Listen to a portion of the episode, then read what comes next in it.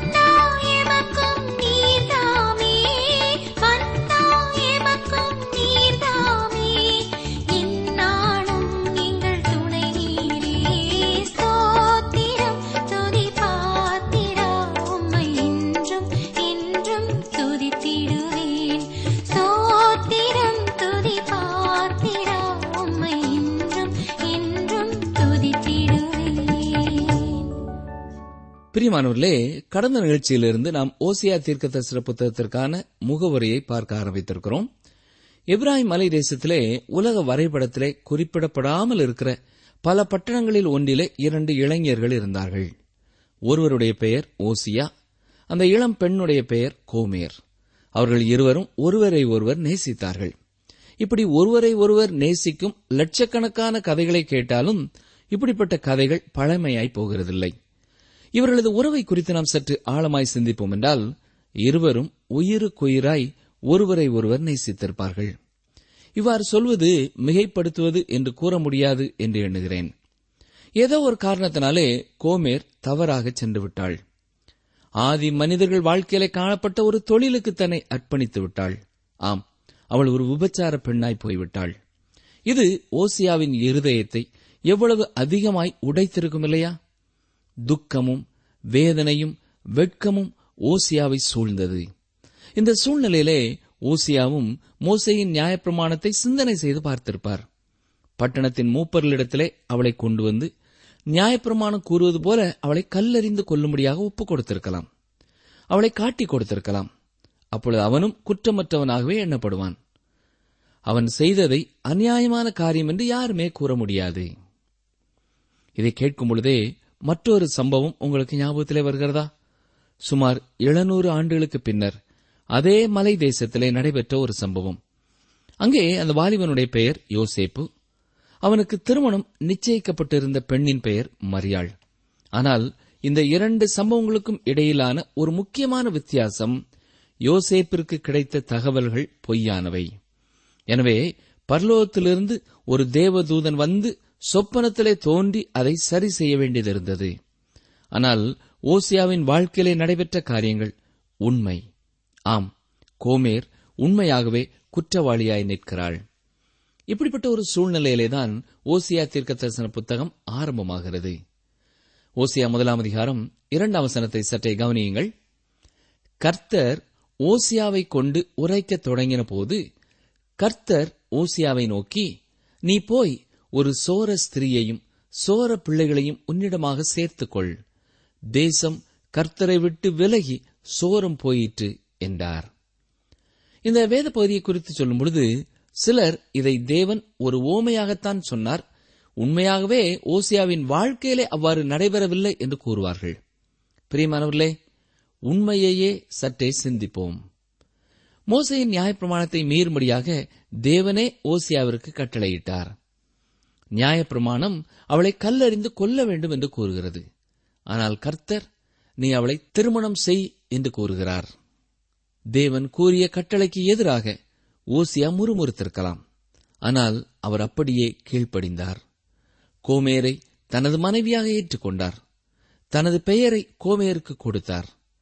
Comair ஓசியாவின் மனைவியாக ஓசியாவின் வீட்டிற்குள்ளே வந்தாள். இப்படிப்பட்ட உறவை குறித்து அப்போஸ் நாயை பவுல் கூறும்பொழுது என்ன சொல்கிறார் தெரியுமா? ஒன்று குருந்தியர் ஆறாம் அதிகாரம் பதினாறாம் வசனத்தை கவனியுங்கள். பேசியோடு இசைந்திருக்கிறவன் அவளுடனே ஒரே சரீரமாயிருக்கிறான் என்று அறியீர்களா? இருவரும் ஒரே மாம்சமாயிருப்பார்கள் என்று சொல்லியிருக்கிறதே. பிரிமானவர்களே அந்த கிராமத்திலே உண்மையாகவே பலர் ஓசியாவின் இந்த குடும்ப வாழ்க்கையை குறித்து பேசியிருப்பார்கள். அப்படியென்றால் பலர் குற்றம் சாட்டும் ஒரு குடும்பமாய் அந்த குடும்பம் இருந்தது. சமுதாயத்திலே பலர் அவர்களோடு தொடர்பு கொள்வதை நிறுத்தியிருப்பார்கள். அந்த குடும்பம் தனிமைப்படுத்தப்பட்ட ஒரு குடும்பமாய் இருந்திருக்கும். ஒரு குடும்பத்திலே குஷ்டரோக வியாதி இருக்கும் என்றால் அந்த குடும்பத்தில் உள்ள எவருமே சமுதாயத்திலே மற்றவர்களோடு சிறப்பான முறையிலே தொடர்பு கொள்ள முடியாது. அந்நாட்களிலே குஷ்டரோக வியாதி வந்தவர்களை ஊரை விட்டே அப்புறப்படுத்தினார்கள். அப்படிப்பட்ட ஒரு சூழ்நிலையிலே ஓசியாயிருந்தார். அந்த குடும்பத்திலே பிள்ளைகளும் பிறந்தார்கள். இரண்டு குமாரர்களும் ஒரு குமாரத்தையும் பிறந்தாள். அவர்கள் பெயருக்கு அர்த்தங்கள் இருந்தன. அவை மக்களுக்கு செய்தி கூறும் அர்த்தங்களாய் அமைந்திருந்தன. மூத்த பையனுடைய பெயர் எஸ்ரேல் என்று கூறப்பட்டிருக்கிறது. எஸ்ரேல் என்றால் கர்த்தர் சிதறடிப்பார் என்றும் கர்த்தர் பழிவாங்குவார் என்றும் பொருளாகும். இவ்வாறு கர்த்தர் கூறும் செய்தி நேரடியாக யெகோவின் வம்சத்தாரிடத்திலே நிறைவேறப் போகும் மட்டுமல்ல ஆகாவின் வம்சத்தை அழிக்கும்படியாக கட்டளையிட்டதை யெகூ நிறைவேற்றியிருந்த பொழுதும் தனிப்பட்ட விதத்திலே பகை உணர்வோடும் பழிதீர்க்கும் எண்ணத்தோடும் செயல்படுத்தினான். இந்த காரணத்தினாலேதான் கர்த்தர் நான் நியாயம் தீர்ப்பேன். இஸ்ரவேலின் இரத்தப்பழியை விசாரித்து இஸ்ரவேல் வம்சத்தாரின் ராஜ்யபாரத்தை ஒளிய பண்ணுவேன் என்று கூறினார். இரண்டாவதாக கோமேர் கற்பம் தரித்து ஒரு குமாரத்தியை பெற்றாள். அவளுக்கு லோருகாமா என்று பெயரிட்டார்கள். இதன் பொருள் என்ன? இவள் தகப்பனின் இரக்கத்தை பெற்றுக் கொள்ளாதவள் ஆவாள். இவள் ஒரு அனாதை என்பதல்ல. தனது தகப்பன் யார் என்பதை அறியாதவளாய் இருப்பாள். ஓசி அவன் குடும்பத்திலே எத்தனை பரிதாபமான ஒரு நிலை.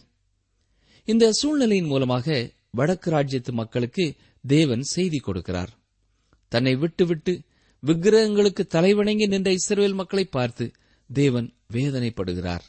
நான் உங்கள் தகப்பனாக இல்லாதபடினாலே எனது அன்பையும் கரிசனையையும் நீங்கள் பெற்றுக்கொள்ளப் போவதில்லை என்கிறார்.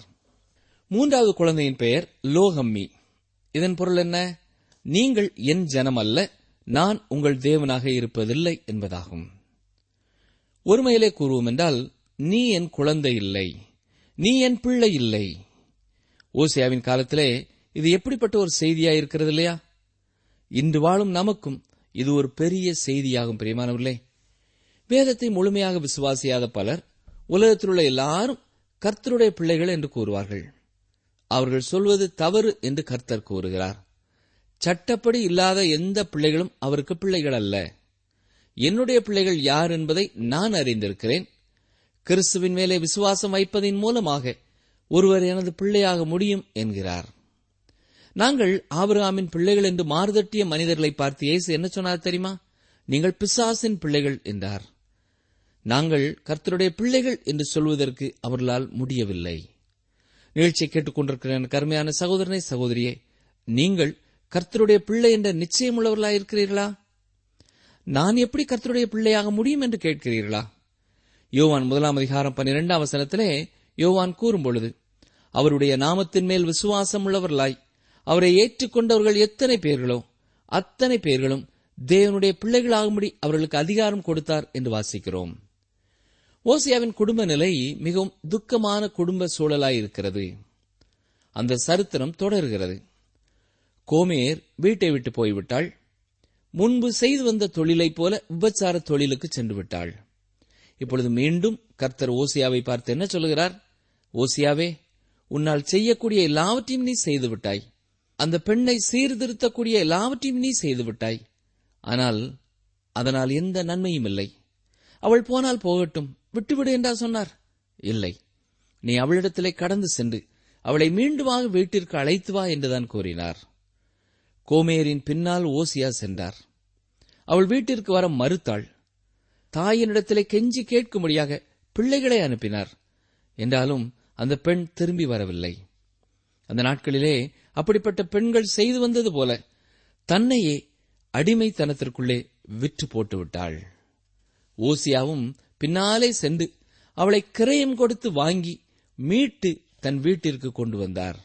பிரியமான சகோதரனை சகோதரியே நமது ரட்சகரை குறித்த எத்தனை சிறந்த ஒரு ஓவியம் இங்கே காணப்படுகிறது இல்லையா? அவரே நம்மை உண்டாக்கினவர். நாம் அவருக்கு சொந்தமானவர்கள். அவரை விட்டு தூரம் போன நாம் குற்றவாளிகள். அவரை விட்டு போய் நம்முடைய அன்பையும் நம்முடைய நேசத்தையும் நம்முடைய நேரத்தையும் உலகத்தின் காரியங்களுக்கு கொடுத்து விட்டோம். நாம் பாவிகளாய் இருக்கும் பொழுதே அவர் இந்த பூமிக்கு வந்து தமது சொந்த இரத்தத்தினாலே விலைக்கரையும் கொடுத்து நம்மை மீட்டெடுத்திருக்கிறார். அவருக்கு சொந்தமான பிள்ளைகளாகும்படி தம்மையே சிலுவையிலே ஒப்புக் கொடுத்தார். எத்தனை பெரிய அன்பு இது இல்லையா? ஆம் அன்பர்களே இந்த அனுபவத்திற்கு பிறகும் அந்த கோமேர் ஒரு உண்மையுள்ள மனைவியாக இருந்தாளா? அதை குறித்து நமக்கு சொல்லப்படவில்லை. ஆனால் ஓசியா காயப்பட்ட கேவலப்பட்ட குடும்பத்திலிருந்து வெளியே வந்து உடைந்த உள்ளத்தோடு தேசத்தின் மக்களிடத்திலே பேசுகிறார். அவருடைய துக்கம் தாங்கொனா துக்கம். கன்னங்களிலே கண்ணீர் வடிய இஸ்ரவேல் மக்களை பார்த்து பேசுகிறார். நீங்கள் தேவனுக்கு உண்மையற்றவர்களாய் இருக்கிறீர்கள் இந்த காரணத்தினாலே தேவன் எவ்வளவு துக்கப்படுகிறார் என்பதை நான் அறிவேன். ஏனென்றால் நானும் அதையே என் குடும்ப வாழ்க்கையிலே அனுபவிக்கிறேன் என்று கூறியிருப்பார். நீங்கள் தேவனுடைய இருதயத்தை உடைத்து விட்டீர்கள் என்ற தெளிவான செய்தியை அவர்களுக்கு கொடுத்தார். இஸ்ரேல் மக்களுக்கு விரோதமாக மிக தைரியமாக அவர் பேசினார். எல்லா பாவங்களினாலும் அவர்கள் எவ்வளவு குற்றமுள்ளவர்களாய் இருக்கிறார்கள் என்பதை சுட்டிக்காட்டினார். பொதுவான வார்த்தைகளிலே சொல்லவில்லை திட்டமும் தெளிவுமாக அவர்கள் பாவங்களை குறித்தும் எப்படி அவர்கள் தேவனுடைய தண்டனையை எதிர்பார்த்திருக்க வேண்டும் என்பதையும் கூறினார். எகிப்தின் அடிமைத்தனத்திலிருந்து மீட்டெடுத்த இஸ்ரேவில் ஜனங்களை நோக்கி தேவன் அன்று கூறியது என்ன? யாத்ராமம் பத்தொன்பதாம் அதிகாரம் நான்காம் வசனத்தை கவனியுங்கள். நான் எகிப்தியருக்கு செய்ததையும் நான் உங்களை கழுகுகளுடைய செட்டைகளின் மேல் சுமந்து உங்களை என் அண்டையிலே சேர்த்து கொண்டதையும் நீங்கள் கண்டிருக்கிறீர்கள். ஆனால் அந்த ஜனங்களோ பொன் கன்றுக்குட்டியை செய்து அதை வணங்கினார்கள். ஓசியாவின் காலம் வரையிலும் அந்த இஸ்ரேல் ஜனங்கள் கற்றுக்கொள்ள வேண்டியதை கற்றுக்கொள்ளவில்லை. ராஜ்யம் இரண்டாக உடைந்த பொழுதும் இரண்டு பொன் கன்றுக்குட்டிகள் வந்துவிட்டன. இஸ்ரேல் தேசம் சோரம் போய்விட்டது. இந்த உலகத்திலே பெரிய பாவம் அவருடைய பாவம்.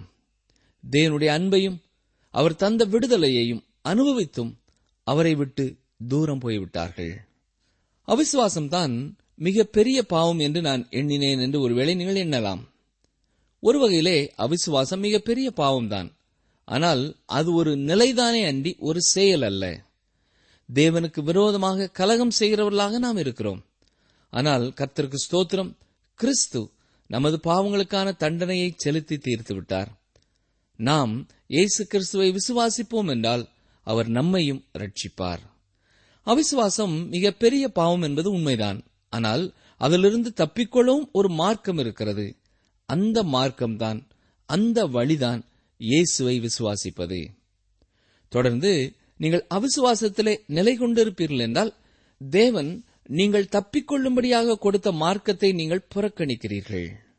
அவர் கொடுத்த வழியை அவர் கொடுத்த திட்டத்தை நீங்கள் புறக்கணிக்கிறீர்கள். ரட்சிப்பின் வழியை அறிந்தும் அதை ஏற்றுக்கொள்ளாமல் அவிசுவாசத்தினாலே புறக்கணிப்பதற்கு வரும் தண்டனைக்கு யாரும் தப்பிக்கொள்ள முடியாது. உலகத்தில் காணப்படும் பாவங்களிலெல்லாம் பெரிய பாவம் அன்பிற்கு எதிரான பாவம். இதுதான் ஓசியா தீர்க்கதரிசியின் செய்தி பிரியமானவர்களே. திருமண உறவை முறித்தது மட்டும் கோமேர் செய்த பாவம் அல்ல. தன்னை நேசித்த ஒருவருக்கு விரோதமாக அவள் பாவம் செய்தாள். உங்களை நேசித்து உங்களுக்காக சிலுவில் மறித்த இயேசுவின் அன்பை புறக்கணிப்பதை விட தேவனை அறியாமல் எதை எதையோ தெய்வம் என்று நினைத்துக் கொண்டு இருக்கிறவர்கள் செய்வது பெரிய பாவம் அல்ல. பாவம் என்றால் என்ன என்பதை ஓசியா அறிந்திருந்தார். அன்பு என்றால் என்ன என்பதும் அவருக்கு தெரியும். அன்பிற்கு விரோதமாக செயல்படும் பாவம் மிக பயங்கரமாயிருக்கிறது. உலகத்திலே எந்த ஒரு தேசமும் அறிந்திருப்பதை விட இஸ்ரவேல் தேசம் தேவனுடைய அன்பை மிக அதிகமாய் அறிந்திருக்கிறது. அவர் எவ்வாறு அவர்களை மீட்டெடுத்தார் என்பது அவர்களுக்கு தெரியும். அவர்களுக்கு அவர் கொடுத்த பாதுகாவல் அவர்களுக்கு தெரியும். அவர் கொடுத்த மன்னிப்பு அவர்களுக்கு தெரியும். எப்படி தன்னை அவர்களுக்கு வெளிப்படுத்தினார் என்பதும் அவர்களுக்கு தெரியும். அவருடைய அன்பு அவர்களுக்கு தெரியும். என்றாலும் இஸ்ரேல் ஜனங்கள் விக்கிரக வணக்கத்திற்கு தங்களை ஒப்புக் கொடுத்து விட்டார்கள். அருமையானவர்களே அப்படி இருந்தாலும் தேவன் அவர்களை விட்டுவிடவில்லை. அன்பே வெற்றி பெறும். தேவனுடைய கதையை கூறும் மூன்று வசனங்களை ஓசியான் புத்தகத்திலிருந்து உங்களுக்கு காண்பிக்க விரும்புகிறேன். முதலாவதாக அவர்களை குறித்த குற்றச்சாட்டை கவனியுங்கள். ஓசியா நான்காம் அதிகாரம் பதினேழாம் வசனம். இப்ராஹிம் விக்கிரகங்களோடு இணைந்திருக்கிறான் அவனை போகவிடு. இப்ராஹிம் என்பதும் இஸ்ரேல் ஜனங்களை குறிக்கிறதாகவே இருக்கிறது. இவர்கள் ஆவிக்குரிய வாழ்க்கையிலே விபச்சாரம் செய்ததை சுட்டிக்காட்டுகிறார். மட்டுமல்ல அவர்கள் மேல் தேவனுக்கு இருந்த அளவிடப்பட முடியாத அன்பை சற்றே பாருங்கள். ஓசியா பதினோராம் அதிகாரம் எட்டாம் வசனம். இப்ராஹிமே நான் உன்னை எப்படி கைவிடுவேன்? இஸ்ரவேலே நான் உன்னை எப்படி ஒப்புக் கொடுப்பேன் நான் உன்னை எப்படி அத்மாவை போலாக்குவேன்? உன்னை எப்படி செபோயீமை போல வைப்பேன்? என் இருதயம் எனக்குள் குழம்புகிறது. என் பரிதாபங்கள் ஏகமாய் பொங்குகிறது. இங்கே கர்த்தர் சொல்லுவது என்ன? அவர்களை அந்த அளவு அவர் நேசித்ததினாலே அவர்களை விட்டுவிட அவருக்கு மனதில்லை. இந்த காரணத்தினாலேதான் கோமேர் எத்தனை முறை ஓசியாவை விட்டு போனாலும் மீண்டும் மீண்டும் அவளை அழைத்து வரும்படியாக தேவன் ஓசியாவை அனுப்பினார். இஸ்ரேல் ஜனங்களை குறித்து தான் எப்படி உணர்கிறேன் என்பதை ஓசியா உணர வேண்டும் என்று தேவன் விரும்பினார். இறுதியாக பார்க்கிற வெற்றி என்ன? ஓசியா பதினாலாம் அதிகாரம் எட்டாம் வசனம்.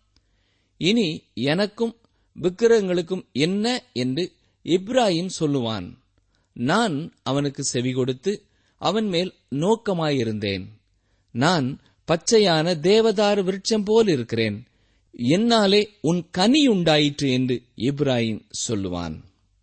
ஆம் அருமையானூர்லே இஸ்ரவேல் மக்கள் தேவனை நோக்கி திரும்பும் ஒரு காலம் வருகிறது. இந்த காரணத்தினாலே கோமேரும் இறுதியாக ஒரு மாற்றம் பெற்றவளாக ஒரு நல்ல மனைவியாக ஒரு நல்ல தாயாக மாறியிருப்பாள் என்று நாம் விசுவாசிக்கலாம்.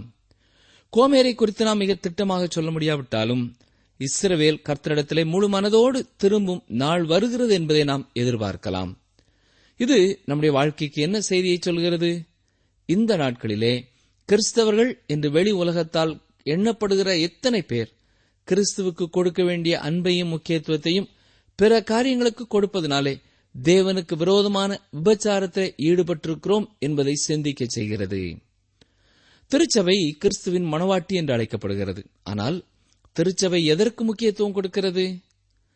இரண்டு குருந்தியர் பதினோராம் அதிகாரம் இரண்டாம் வசனத்தில் பவுல் சொல்லும் பொழுது நான் உங்களை கற்புள்ள கன்னிகையாக கிறிஸ்து என்னும் ஒரே புருஷனுக்கு ஒப்புக் கொடுக்க நியமித்தபடியால் உங்களுக்காக தேவ வைராக்கியமான வைராக்கியம் கொண்டிருக்கிறேன் என்கிறார். எபேசு சபை குறித்து இயேசு என்ன சொன்னார்? வெளிப்படுத்தின விசேஷம் இரண்டாம் அதிகாரம் இரண்டாம் வசனத்தையும் நான்காம் வசனத்தையும் வாசிக்கிறேன். வெளிப்படுத்தின விசேஷம் இரண்டாம் அதிகாரம் இரண்டாம் வசனம் உன் கிரியைகளையும் உன் பிரயாசத்தையும் உன் பொறுமையையும் நீ பொல்லாதவர்களை சகிக்க கூடாமல் இருக்கிறதையும் அப்போஸ்தலர் அல்லாதவர்கள் தங்களை அப்போஸ்தலர் என்று சொல்லுகிறதை நீ சோதித்து அவர்களை பொய்யர் என்று கண்டறிந்ததையும். வசனம் நாலு ஆனாலும் நீ ஆதியில் கொண்டிருந்த அன்பை விட்டாய் என்று உன் பேரில் எனக்கு குறை உண்டு.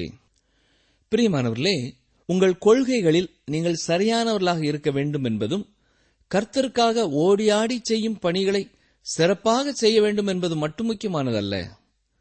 மிக மிக முக்கியமானது நீங்கள் தேவன் மேல் வைக்க வேண்டிய அன்பு.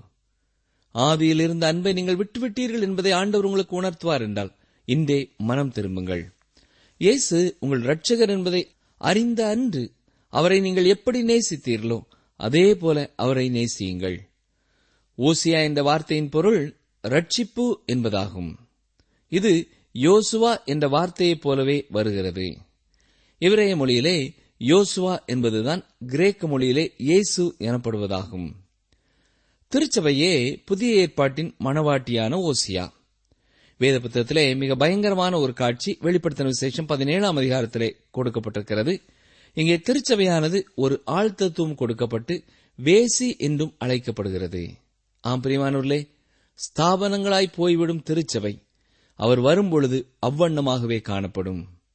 இன்று எத்தனை விசுவாசிகள் தங்கள் வாழ்க்கையில இருக்கும் எத்தனையோ குறைகளை உண்மையற்ற காரியங்களை ஆவிக்குரிய அனுபவங்களை மறைக்கும்படியாக கிறிஸ்துவுக்காக பல பணிகளிலே ஈடுபடுவது போல காணப்படுகிறார்கள்.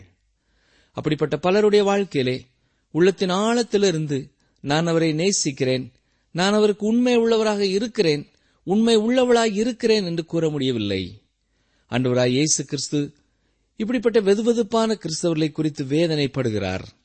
நீ அனலாயும் அல்ல குளிராயும் அல்ல வெதுவெதுப்பாய் காணப்படுகிறாய்.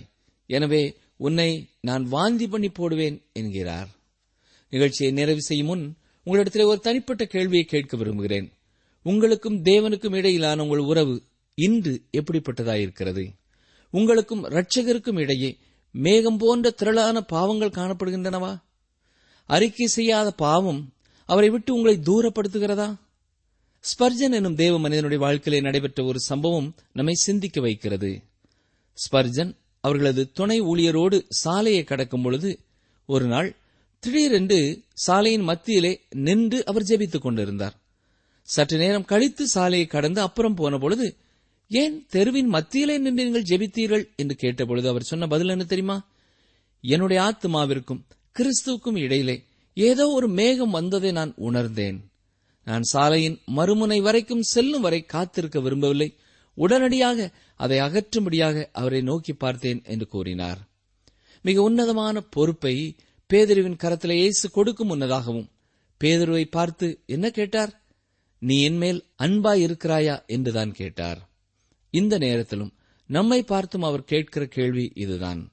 மகனே நீ என்னிடத்திலே அன்பாய் இருக்கிறாயா? மகளே நீ என்னிடத்திலே அன்பாயிருக்கிறாயா? உங்களை இந்த அளவு நேசிக்கும் அவருக்கு முதுகு காட்டிக் கொண்டு இருப்பீர்கள் என்றால் இன்னமும் அவரை பூரணமாய் விசுவாசியாமல் அவரை பின் செல்ல உங்களை அர்ப்பணியாமல் இருப்பீர்கள் என்றால் நீங்கள் மிகப்பெரிய பாவம் செய்கிறீர்கள். உங்களுக்காக மறித்த இயேசுவின் அன்பை புறக்கணிக்கிறீர்கள். இதற்கு இணையான பெரிய ஒரு பாவம் வேறு எதுவும் இல்லை. எத்தனையோ முறை தேவனுடைய அன்பை குறித்த செய்தியை நீங்கள் கேட்டிருக்கலாம். ஒற்றைத்தாள் பிரதிகளிலே நீங்கள் வாசித்திருக்கலாம். ஆனால் உங்களை படைத்த உங்களை நேசிக்கிற உங்களை மீட்டெடுத்த ரட்சகர் மேல் உங்கள் விசுவாசத்தை இதுவரை வைக்கவில்லை என்றால் இந்த நேரத்திலே நீங்கள் அவரை நோக்கி பாருங்கள். உங்கள் அருகிலே வேறு யாரும் இல்லை. உங்கள் உள்ளத்திலே எழும்புகிற எண்ணங்களை யாரும் அறியார்கள். ஆனால் கர்த்தர் உங்களை பார்த்துக் கொண்டிருக்கிறார். உங்கள் உள்ளத்தின் எண்ணங்களை அவர் அறிந்திருக்கிறார். நீங்கள் படுத்திருந்தாலும் உட்கார்ந்திருந்தாலும் பிரயாணம் செய்து கொண்டிருந்தாலும் உள்ளத்தின் ஆழத்திலே இயேசுவே என்னுடைய பாவத்திற்காக நீர் சிலுவிலே மறித்ததற்காக உமக்கு நன்றி செலுத்துகிறேன் என்று கூறுங்கள். உமக்கும் எனக்கும் இடையிலே உமது முகத்தை எனக்கு மறைக்கும்படியாய் நான் செய்த பாவங்களை எனக்கு மன்னியும் என்று கேளுங்கள். இனி வரும் நாட்களிலே ஒவ்வொரு நாளும் உம்முடைய அன்பை உணர்ந்தவனாக உணர்ந்தவளாக உம்மை துக்கப்படுத்தாத ஒரு வாழ்க்கை வாழ என்னை ஒப்புக் கொடுக்கிறேன் என்று சொல்லுங்கள். உங்கள் இருதயத்தின் ஆழத்திலிருந்து எழும்பும் இந்த விண்ணப்பங்களை அவர் கேட்டு உங்களை திருப்தியுள்ள மகிழ்ச்சியுள்ள வல்லமை உள்ள ஒருவராக மாற்ற காத்துக் கொண்டிருக்கிறார். ஜெபிப்போமா? எங்களை நேசிக்கிறீர்கள் அன்பின் ஆண்டவரே. பாவிகளாய் எங்களை நீர் நேசிக்கிறீர் என்பதை மீண்டும் எங்களுக்கு நினைவுபடுத்தினதற்காக நன்றி செலுத்துகிறோம். இப்பொழுதும் இந்த நிகழ்ச்சியை கேட்டு யார் யார் உம்முடைய அன்பை உணர்ந்து தங்கள் உள்ளத்தின் ஆழத்திலிருந்து இயேசுவே என்னுடைய பாவங்களை மன்னியும். கத்தாவே என்னுடைய உள்ளத்திலே வாரும். உம்மோடு கூட உள்ள உறவிலே நான் இனி உண்மை உள்ளவனாய் இருப்பேன் என்று ஜெபிக்கிறார்களோ? அவர்கள் ஒவ்வொருவருக்கும் பாவ மன்னிப்பின் நிச்சயத்தை கொடுத்து உம்மோடு கூட அவர்களுக்கு இருக்கும் உறவை நீர் புதுப்பிக்க வேண்டும் என்று கெஞ்சுகிறோம். முடிவு பரியந்தம் அவர்கள் உம்முடைய பிள்ளைகளாய் நிலைத்திருக்க நேரே கிருவை செய்யும். ஏசு நாமத் நாமத்தினாலே ஜபிக்கிறோம் பிதாவே. ஆமேன். நீங்கள் தொடர்பு கொள்ள வேண்டிய எமது முகவரி வேத ஆராய்ச்சி டி டபிள்யூ ஆர் தபால் பெட்டி எண் நூற்று முப்பத்தி நான்கு திருநெல்வேலி இரண்டு தமிழ்நாடு. எங்கள் தொலைபேசி எண் தொன்னூற்று நான்கு நாற்பத்தி இரண்டு இருபத்தி ஐந்து இருபத்தி ஆறு இருபத்தி ஏழு மற்றும் ஒரு தொலைபேசி எண் ஒன்பது ஐந்து எட்டு ஐந்து நான்கு ஆறு பூஜ்ஜியம் நான்கு ஆறு பூஜ்ஜியம். எங்கள் இமெயில் முகவரி Tamil TTP at radio eight eight two dot com. ஏற்ற காலத்திலே தேவன் உங்களை உயர்த்தும் படிக்கு அவருடைய பலத்த கைக்குள் அடங்கியிருங்கள். ஒன்று பேதிரு ஐந்து ஆறு. ஏற்ற காலத்திலே தேவன் உங்களை உயர்த்தும் படிக்கு அவருடைய பலத்த கைக்குள் அடங்கியிருங்கள். ஒன்று பேதிரு ஐந்து ஆறு.